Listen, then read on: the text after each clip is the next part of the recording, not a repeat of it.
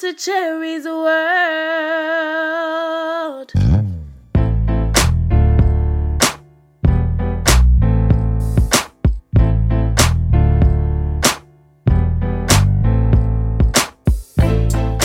We are going to be talking about a subject that I am extremely passionate about, and that is homeschooling. Over 300,000 Black families are now homeschooling their children. So, who are we going to talk to today? We are going to talk to an educator.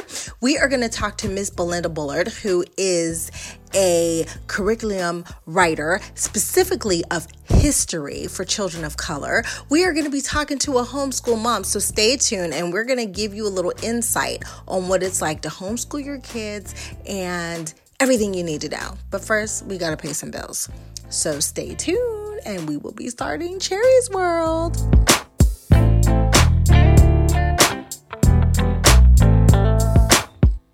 Saria here Chief Green Alchemist at Going to Natural. Do you know it takes less than 30 seconds for your skin products to enter your bloodstream? Yeah, so knowing what's in them, super important. We know you want what's best for you and your family. And here at Going to Natural, so do we. We care about the environment, we care about the animals, and most importantly, we care about you.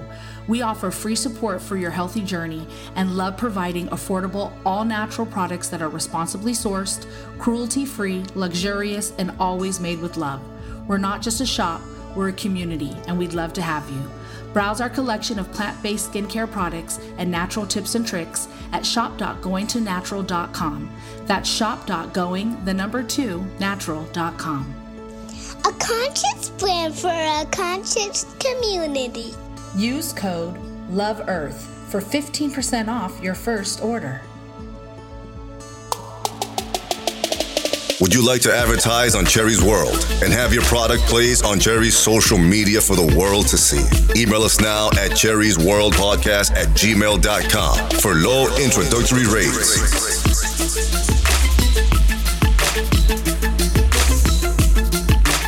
Cherie's World Podcast. Get heard. Welcome to Cherie's World.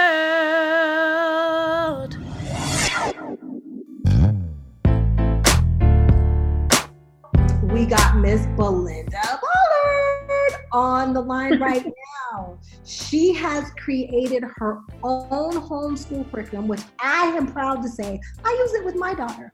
When I decided that I was going to homeschool, I searched and searched and searched because I it was important for me to teach my daughter the truth. And she has a curriculum that is named Blessed Heritage. Belinda, thank you so much for coming to the show. Nice Cherie, thank you so much for having me. And thank you, sir. That, that is my co-host Courtney, and Courtney and I banter back and forth all the time because his children go to formal school. They have a great formal education, and you know me, I'm a Awesome. homeschool mama. Uh, so, can you tell us, Belinda, what made you seek the void in the history curriculum for children? Well, I began homeschooling, uh, made the decision just like a number of people, and uh, very naively began to shop for curriculum, thinking that if I just hit the right aisle or find the right link, I would find the curriculum that I was looking for there. Uh, specifically, a curriculum that offered more than what I call the, the fabulous four in history.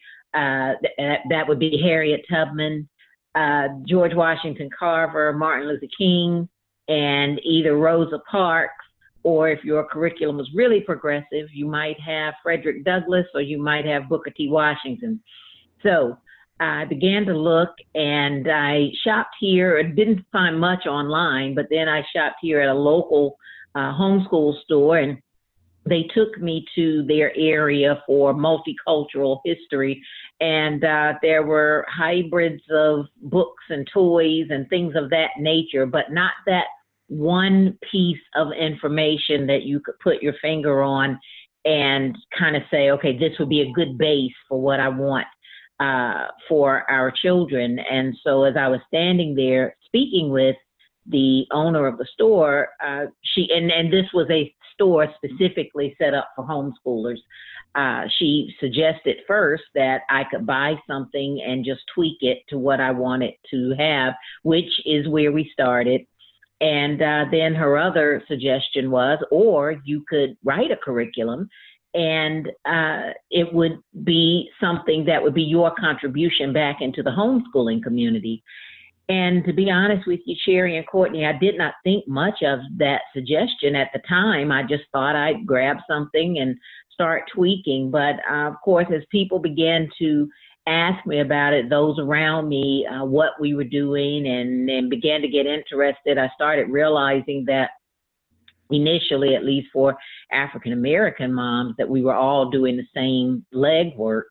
And so my initial foray into writing curriculum was just to provide that point for that jump off point for the African American mom. But uh, what God has taken that initial uh, venture and done with it has been just amazing, uh, such that really it's not a curriculum just for those of us who are seeking more of our history, but it's branched into a more multicultural product that really speaks to the needs of anyone who is looking for something other than the traditional narrative. Uh, to include some history of people of Asian descent, some people of Latino descent, uh, to include Native Americans beyond Thanksgiving, uh, so as I learn and as I grow and and uh, become more uh, desirous of not just our history but truly multicultural history, uh, that product has just blossomed and mushroomed into something much larger than I planned in my initial vision. Absolutely. And it's it's not a total inclusive curriculum, which I do love. My daughter you have picked some books that my five year old daughter is really drawn to. Pedro's Journey. I wasn't sure how she was going to, to do because she st- we started when she was really young. So a four year old uh-huh. sitting down reading an early chapter book, I wasn't sure how she was going to take to it, but she just sucked it right up and it became like her favorite book. Oh wow, that's awesome. That is awesome. Mm-hmm. How did you pick these reads to go along with with the curriculum that you're teaching and it is all inclusive which i love yes i i, I actually uh, I'm, I'm so excited that your daughter at five uh, is enjoying that the elementary curriculum is largely picture books as you know uh, but yeah. I do want to challenge just a little bit the youngest of readers. And of course, you also have kids who are using that who are maybe fourth grade and are ready for early chapter books. So I tried to hit a range of younger readers uh, in developing that. Uh, what I do, it, it's not as easy as it looks. I get rid of more books than I actually use, and that's not because they aren't good books, but one, of course, you need you have to fit everything you're trying to do into what is a typical school or homeschool schedule. So 30 to 36 weeks is, is what I try to land in. And that means that the books have to be a certain length. Uh, the curriculum itself has to be a certain length. You can't, you aren't going to school every day. Uh, nobody does. And of course, life happens to right. us all. So uh, we all have to look at how can we incorporate breaks uh, for the youngest of readers, it's important to me that they learn also through their hand, through the use of their hands, and they're not just sitting reading books because sometimes you have uh, little active ones who won't even sit for that long. So uh, some of the experiments, some of the map work, some of the other basic skills that we incorporate into the elementary curriculum are designed so that little hands and little minds can just begin to enjoy learning uh, beyond learning the story. They can just love to learn. And so when I when I pick the books, having said all of that, what I'm looking at is one, is it a book that will fit into our timeline? Uh, is it a book that is short enough to hold the interest of a young reader or a young non reader, but still informative enough and fun enough to keep them listening uh, without being either too short or too long? And uh, and then with the picture books, is is there a moment of opportunity? Is there discovery? Is there emotion? Is there a place where you can ask a child, uh, "What do you think is going to happen next?" or where they're still talking about it later? I absolutely love that. So uh, that's some of the criteria I look at when choosing the books for the curriculum, whether it's elementary, uh, middle school, or or high school, actually. Wow. You, you, know, we still have not finished the whole book because we did all the extended exercises and things that you have up there. But yes, use it again for third grade. And I bought one of the books, um, Quohan Parker, Friend of the Pilgrims. And we yes. she supposed to take a month off. But when we mm-hmm. were looking through your book, and I was calling myself scheduling her third grade, you know how homeschool moms sit down and we play teacher and then we write a whole. Oh, bunch I had a five-year plan when I started. well, and my my child was a second going into third grade. so you understand? So I sat down with this book and I started breaking. That's right. He's going to read this page, page on this day.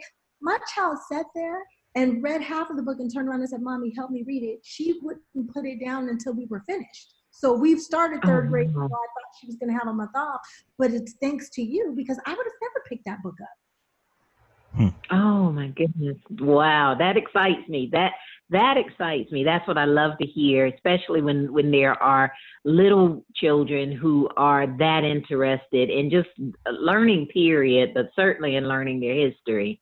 Awesome. That's awesome. Mm-hmm. She's five, so thank you.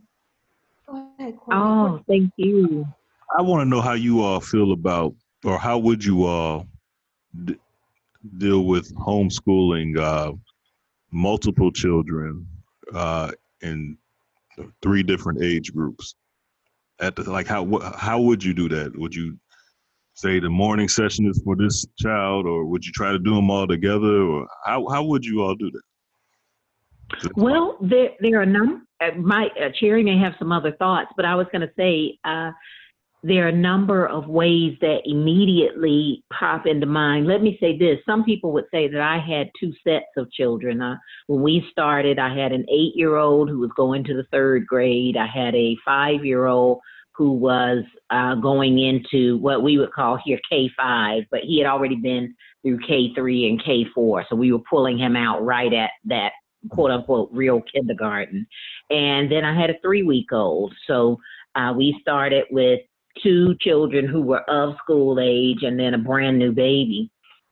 Uh, so what I did as as our youngest one grew uh, was I tried to establish little learning centers for her. Uh, she was not in any way required to sit or do the academic things that they did, but one, to keep her close, and two, to keep her learning, I would put, say, one corner might have one of those little kitchens, uh, mm-hmm. that like a, not a, um, well, I, not the easy bake oven. She wasn't ready for that, but you know, the play kitchens where you can you mean, yeah. up and. So then one corner, one area might be a music learning center where there might be a little xylophone or there might be a little uh, play keyboard or there may be uh, something else there that has her musically inclined. Uh, another area might be books, uh, those thick little cardboard books that little hands uh, begin to want to read and want to uh, learn the pictures and memorize them, so forth and so on. So, just in being in the proximity of what her older brother and sister were doing, what I found was one, she really wanted to start doing what they were doing. So, there was a point when she wanted to be at the table uh, with something mm-hmm. so that she could imitate what she was seeing. Uh, another thing that I found was just the amount of information she would pick up from being in that vicinity. Uh, the kids were at the time, uh, I've, I've always had Latin as one of our foreign languages just because it helps with word study and word pieces. If you've ever seen Akeelah and the Bee, and you remember how uh, there was that scene where he had her take words apart, and because she knew the parts of the word, she could then have some understanding of what the word was, and that that has so many implications later on when they start taking college entrance exams and so forth and so on. But they would forget pieces, and she was about she was about three, and she'd come up, Dominus Deus suppose, because she had heard it so many times. So, so and then she didn't know what it meant, but even then, that was early learning. Uh, another suggestion with multiple children is teaching is a way of learning. And so your older child can truly help your younger child. Uh, if there is uh, their introductory math skills, like say if you have a child who's 10 and you have a child who's five, uh, you know, that 10 year old arguably knows how to write, uh, knows how to count, knows how to read, knows how to do basic things that free mama up or dad up, whoever will be the home educating parent, to do the things that, that he or she needs to do.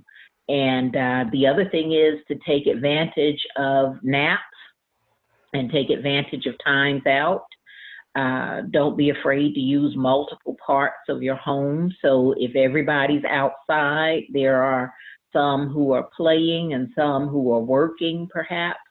Uh, everybody does not necessarily have to just be bound to the kitchen table right. or the school room. So there are multiple ways to manage multiple children. Thanks, and Courtney. I don't have mm-hmm. multiple children, but I do know that Blessed Heritage, like the way I break it down and I teach it to my five year old, it could definitely be used for a 10 year old as well. But their projects yeah. would be different. You know, Pedro's journey is about the ship boy who is riding along with Christopher Columbus. So my 10 year old might have to go ahead and write a report while my five year old goes ahead and does an art project about a ship.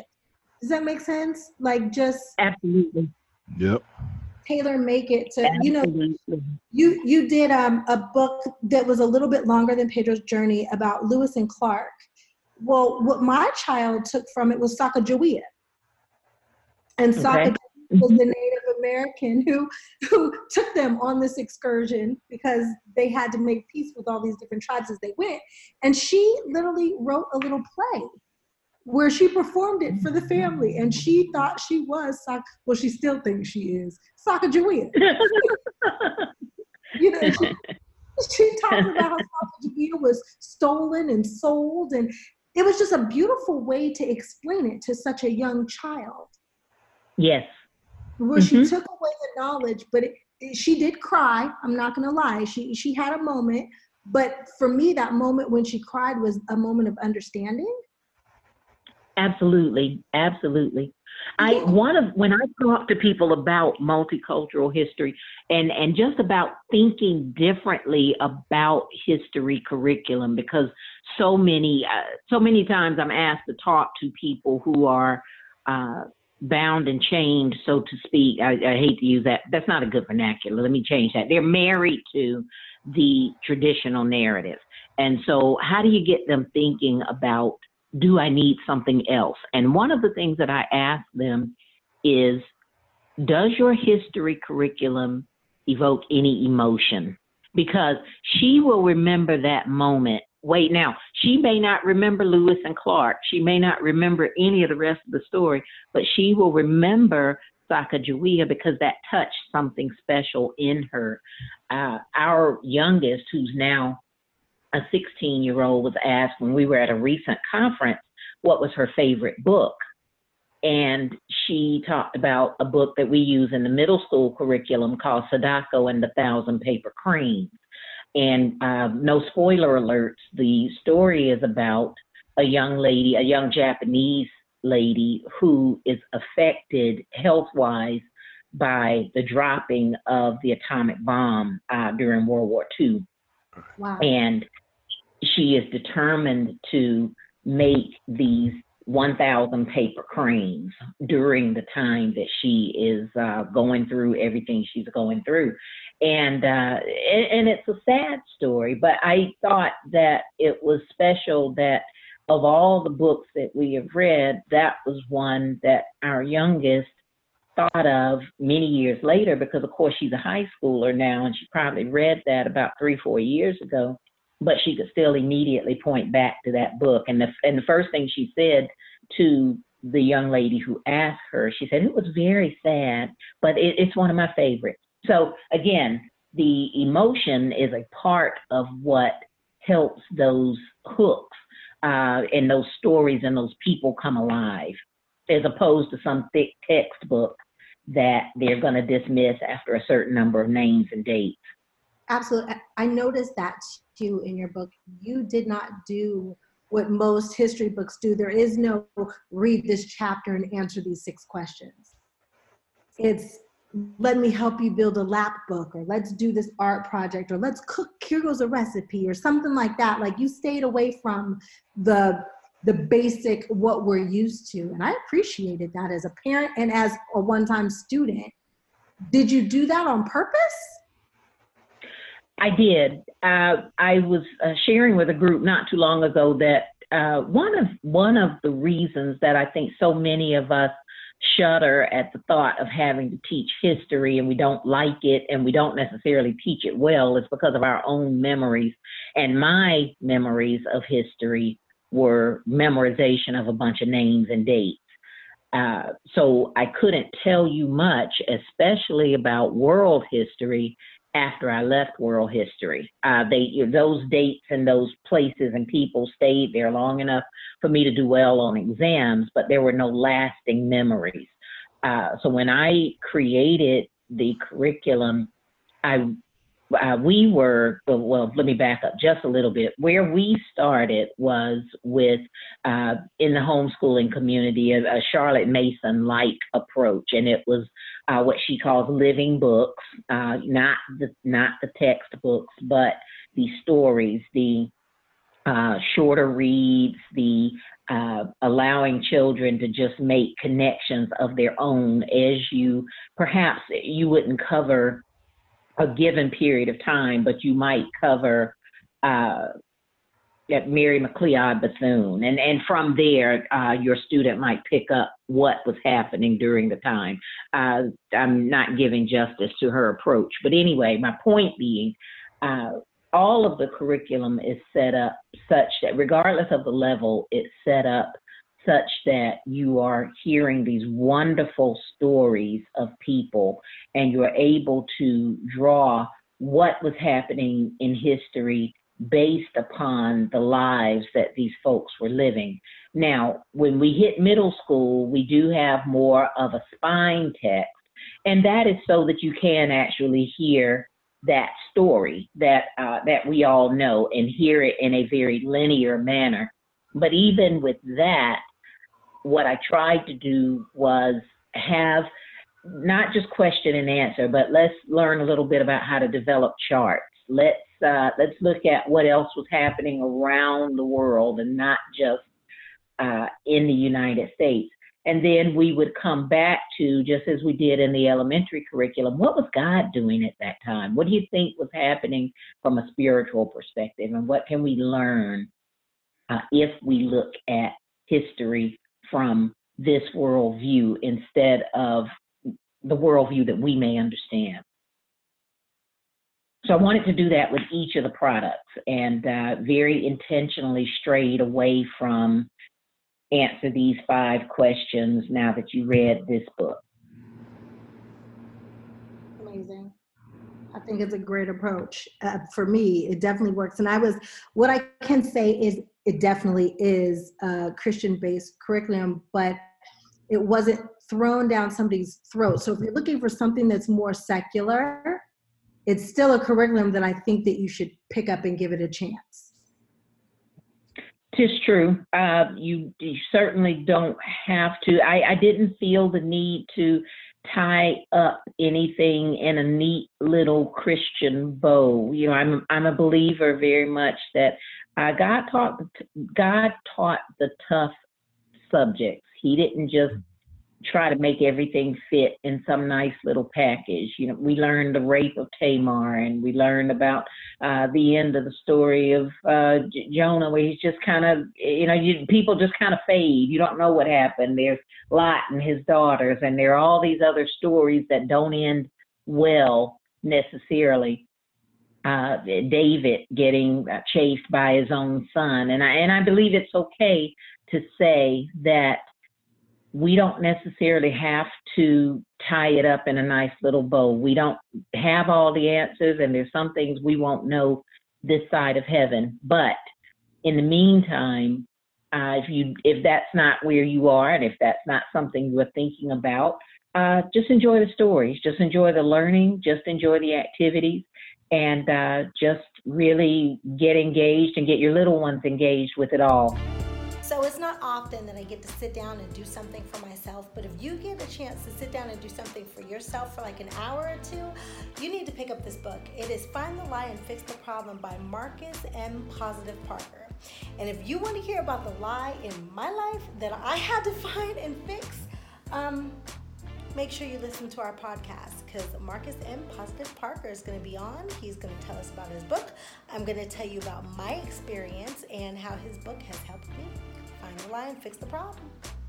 Well, let me ask you this. How long have you been doing this? Because you sound like you've been doing this for a long time and, and really know what you're doing. Well, we've homeschooled for about 15 years now.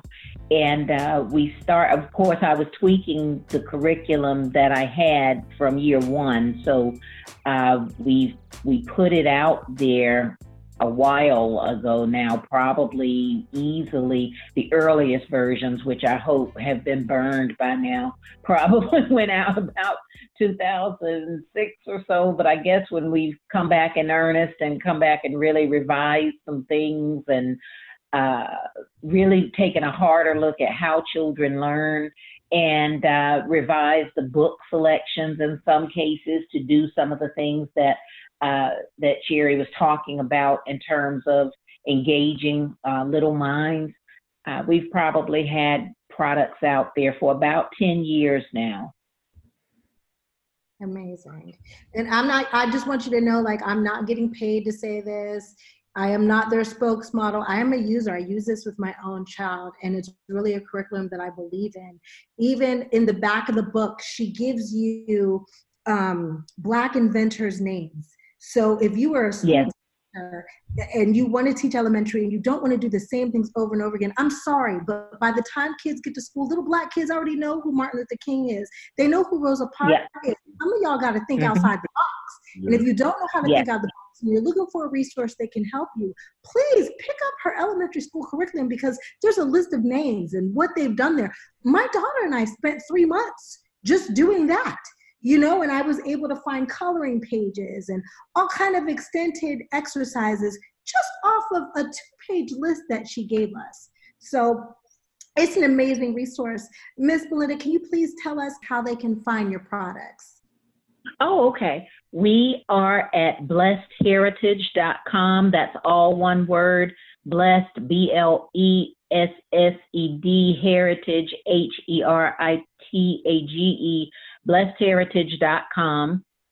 And we have all of our products there, uh, our core curriculum, as well as some auxiliary products that we've done that uh, deal more with uh, countries that are not necessarily African American, but they are part of that Black diaspora, uh, countries within Central America or some African countries as well. Uh, then we have a podcast which is uh, they, we call I say a podcast. They're little short audio versions that we call uh, connections, and they're really 15 minute just audio versions of the people who, as Cherie said, you're not going to find these folks in a traditional history book, but we cover these for uh, audio listening for kids who maybe have some interest in history, but uh, they really don't want to be bothered, or for somebody who's just looking to supplement their history. So uh, there are people like Asa Philip Randolph, or uh, Mary McLeod Bethune, or uh, Madam C.J. Walker, or um, Colin Powell is another one. Uh, people that would, again, uh, are not going to show up in the traditional narrative, but their stories are awesome stories uh, to get a hold of and to learn. And we present them in a way that is not uh, a long extended book, but instead just the audio version that you can listen to while you're doing something else. uh, for about 12 to 15 minutes. So all of that is available uh, on blessedheritage.com. As far as curriculum now, I, I remember learning about the presidents and everything. I don't remember what age I was, but how do you all talk about Obama yet, or is it, or is he, is he too new, or is he? Do you all talk about that? The only curriculum at this point, and that's simply because we have not revised it yet, we don't talk about President Obama in the middle school curriculum, uh, simply because, as I said, that was done before he Right. became president.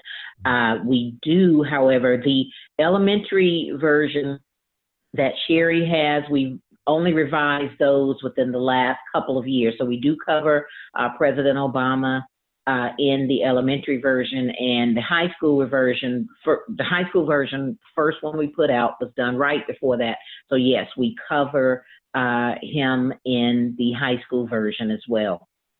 I remember being in school and learning about Lincoln and learning about Kennedy, and that's as far as it went because I was in school in the '80s. So I don't. So they didn't have anything about uh, Nixon and um, Carter, and there's, they're definitely not Reagan. So I was just wondering, like, how would like uh, do do they talk about Bill Clinton? Do they talk about, or would? Because I haven't seen the, the curriculum, so I don't know. Like, because I've been wondering, like, what would you all say about Bill Clinton and Trump? You know, I mean, Bush and Obama is pretty easy, but what would you all say about Bill Clinton, or what would what would be in the curriculum when he's talking about Bill Clinton and Trump? Uh, well, we don't have anything new enough for Trump yet. Right, right. And one of the difficulties, of course, with history, period, is there are so many great stories that are still in the making. Yeah, And and where do you stop? You know, another person, uh, as an example, that I don't include uh, is uh, Oprah Winfrey, or um, whose story is still being written. Right. Uh, there are astronauts who, uh, this last round, we were able to go back and get Catherine Goebel, but of course, the very first time I did it back uh, in 2007 or 2008, I, I knew nothing about her, uh, and she's still alive, obviously. Uh, it, where where do you stop the story? Because the story is continuing every day. Yesterday was history, so uh, do we go back and get it today? So we have nothing new. We have nothing in terms of Trump. Now, the middle school curriculum, I do know ends with ends with uh, the story of Bill Clinton and talks about the whole the whole uh, at the time uh, the proposed impeachment wow, of Bill Clinton wow. and just understanding uh, fine that we use is uh, Joy Hakim's The Story of Us. And uh, so she talks quite a bit about that. Uh, and uh, go ahead, I'm sorry. I spoke at my daughter's school. I think was that last year. She she brought me in for career day. I you know I was honored, but you know I, whatever. But so and I I told, I told them I was like uh, I met a president before. Take a guess, and I said if anybody says George Washington, I'm leaving. But I said take, I told them take a guess, and they all said Trump. And I was like no. Mhm. And they said then Mhm. one person one person said it was honest because she was like nine. She was like or eight. She was like uh, it got to be Obama because you're black. I was like, nah, I haven't met him. And, and that's as far as their memory went. They didn't know Right. anybody else. I was like, it was George Bush, and they didn't. They were like, they had no clue. Who? Yeah, they had. I mean, that was that was just a few years ago. But I mean, most of them weren't born. But at the same time, I'm like, I knew who about Jimmy Carter, even though I was born in Mhm. '80. I still knew who Jimmy Carter was. I was like, I didn't understand. I was just wondering about that, like you know. But I'm glad to hear Well, you me- talking about the impeachment of Clinton. I, I always wonder, like, how that story be told to kids? Well, let me tell you, you talk about feeling old. When I taught our kids middle school history, uh, what I remember as a kid growing up in the 70s, uh, is that Jimmy Carter, prop in my lifetime, he may have been one of the very first ones, but certainly in my lifetime, I remember he and Rosalynn getting out and walking rather than riding Oh. in the car for the inauguration. Yeah. And Amy Carter holding both their hands in the middle, and you know she was skipping over cracks like not to break her mother's back, kind of thing. Right. And, uh, and and she was about my age at the time, and I that that was a lasting memory for me. So in me telling my kids about Jimmy Carter, that was one of the things I shared was that oh I remember, I, and the book may have even had the picture of them walking, but Nice. you position that against today when you have so much security and so much uh, that surrounds these presidents that you could not get anywhere near them. Uh, just imagine a man that is a president got out of the car and walked on the streets Yeah, and waved to people to show he was common. I'm I'm like you. I walk. I, Yeah, I imagine that was a wife big deal because deal. after what- after what happened to Kennedy, I imagine that was a big deal. Huge, yes, yes, absolutely. So I understand totally what you're saying. So, so uh, not to dig deep into this, but so you guys are really talking about the impeachment of Clinton. Uh, are you bringing up any of the the scandalous stuff, or are you just saying he was impeached for lying, or did you get in depth for what he was lying about, or you just left it alone? Uh, more so the lying, more Okay. so the lying. Uh, you know, I I uh, don't feel the need Right, to right, break that down necessarily for a 12 year old. right, right. if you think right. about middle school, that's to be yeah, 10 to 13. You know, you can you can get the deets later on your own. I got you. That makes sense. hmm hmm Thank you so much. And I have to say, you guys, if you have questions, please reach out to her. She's responsive. You can also find her on Instagram. What's your Instagram handle? Uh, Bullard Belinda, my name backwards. B U L L A R D B E L I N D A. Bullard Belinda. And if you contact her from the site, she will really email you back. That's how I got a hold of her. And she actually remembered me from when I followed her on Instagram and I wrote her email. Thank you so much for being responsive. And thank you for Thank guiding you. mama like me, because sometimes I, I was really nervous at first. yes. And help put me at ease. I tell uh, new homeschooling parents all the time that you have to speak with confidence way before you have it. And I think the nuance for us as African Americans is that so many of us pulled our children. I mean, I'm sorry, so many of us had such faith in the public school system because we fought so long for educational equality and integration was given to us as an answer. Uh, but now, when we come back and say we're pulling our kids out of this, it's not working.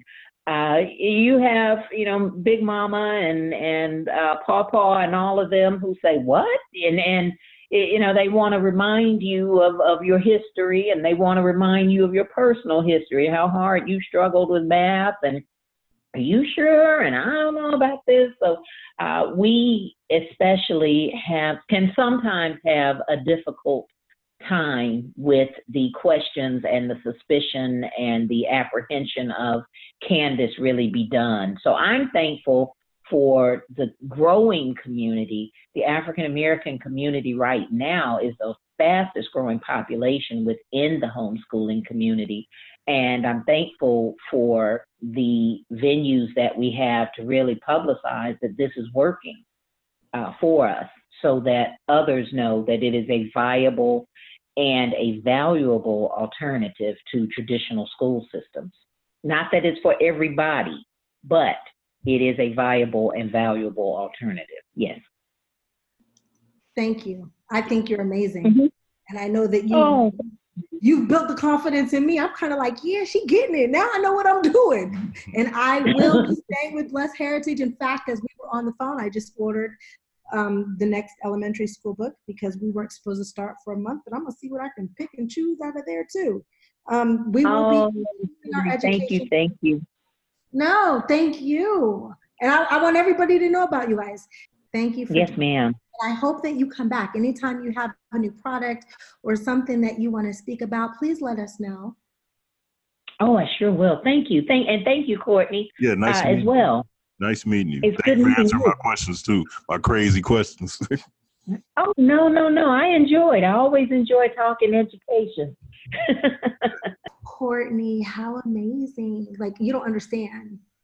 So I literally shopped for curriculum for like a year, trying to figure out what I was going to get my little girl to do. And I actually went after another homeschool curriculum that we we kind of integrate between. They didn't respond to me. Hmm. Oh, and come, right. Come to find out, the one that my daughter really loves right. is the one that had no. She responded right back within hours to the point where I was shocked. I was like, "Wait a minute! I hit you like a half hour ago. You write me back?"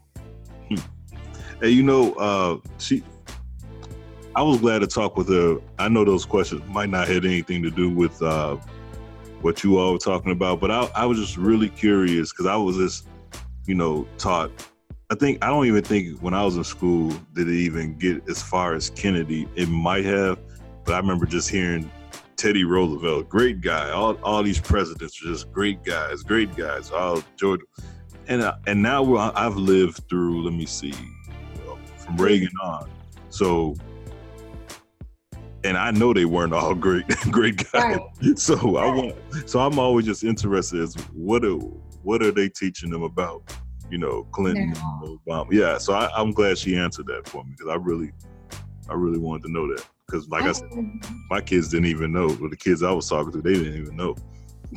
They had no clue. Was well, it's probably better that way. Yeah. Welcome to Cherie's World. Sick of being upsold at gyms? My guy, you're currently a base member. For $90 more, I can upgrade you to our Shred membership. For $130 more, you'll be a Swole member. And for just $300 more, you'll reach Sweat Platinum. At Planet Fitness, you'll get energy without the upsell. Never pushy, always free fitness training and equipment for every workout. It's fitness that fits your budget. Join Planet Fitness for just $1 down and $10 a month. Cancel anytime. Deal ends Friday, May 10th. See Home Club for details.